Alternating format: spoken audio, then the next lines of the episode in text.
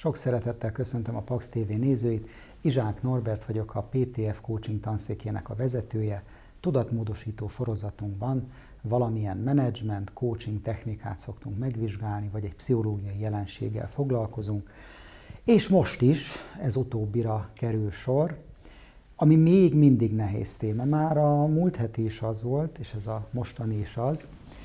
Folytatjuk ugyanis azt, hogy hogyan lehet rálépni a gyógyulásnak az útjára. Egy picit beszélek a kamaszkor nehézségeiről és a függetlenedésről. Ha nem érted most, hogy miről van szó, nézd vissza a múlt heti adást, és akkor jobban meg fogod érteni.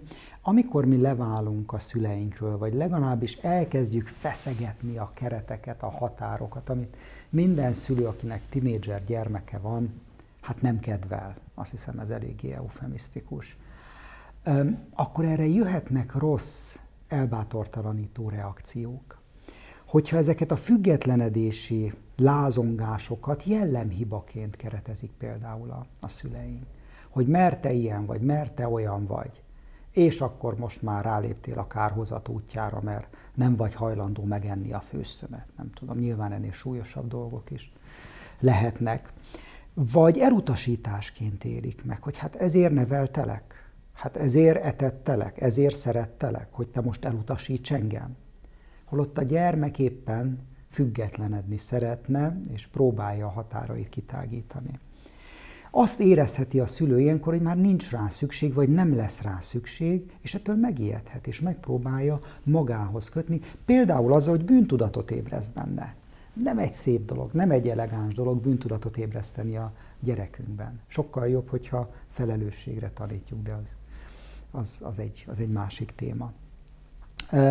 Hallottam olyan szülőkről, akik azt mondják a gyermeküknek, hogy ha ezt és ezt teszed, azzal beteggé fogsz tenni engem. Ez is a bűntudattal való manipulálás. És természetesen az se, az se jó, hogyha ilyenkor azt mondjuk neki, hogy te hülye vagy, te alkalmatlan vagy, semmire kellő vagy. Ezzel összezúzzuk az önbecsülését, aminek később elég rossz hatásai lehetnek az ő, az ő életére.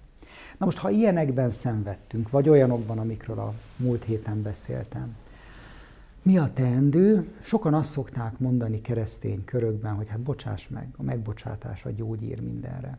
És azt hiszem, hogy így főleg az egyházban, de talán még az egyházon kívül is eléggé félreértett dolog ez a megbocsátás, és gyakran nem helyes módon hivatkozunk rá.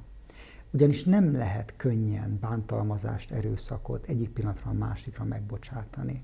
Ha ezt súlykoljuk, azzal még jobban megterheljük a szenvedőnek a lelkiismeretét, mert talál még egy okot, amiért hibáztathatja saját magát, hogy jaj, nem tudok megbocsátani, nem tudok megbocsátani. Én szeretném most nektek két lépésre legalább lebontani a megbocsátást. Az első az, az is fontos, és a második is fontos.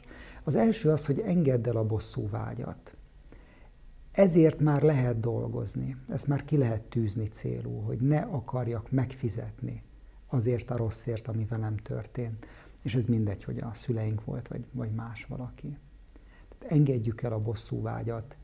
Ez kevesebb érzelmi befektetéssel jár, és hogyha ez megvan, az már nagyon nagy lépés.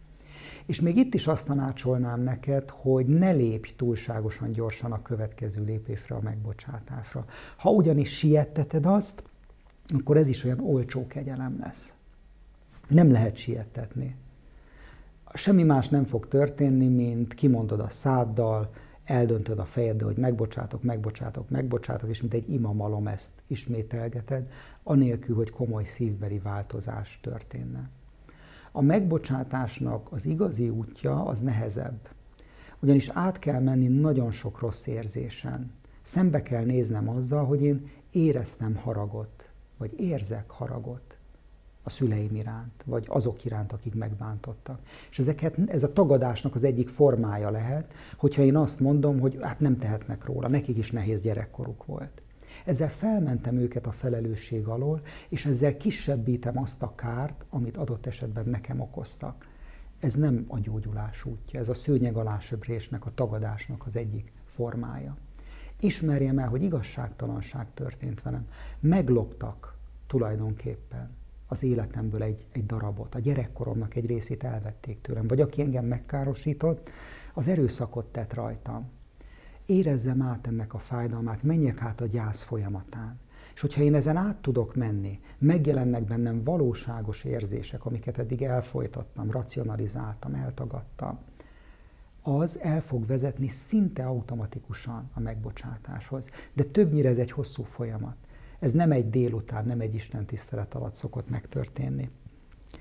Úgyhogy én ezt kívánom nektek, hogy vállaljátok fel, hogy szembenéztek a nehéz érzésekkel, a kellemetlen, kényelmetlen, társadalmilag és egyházilag időnként nem elfogadott nehéz érzelmekkel, lenéztek azoknak a mélyére, mi van ott, és utána pedig jönni fog a megbocsátás. Én ezt kívánom nektek.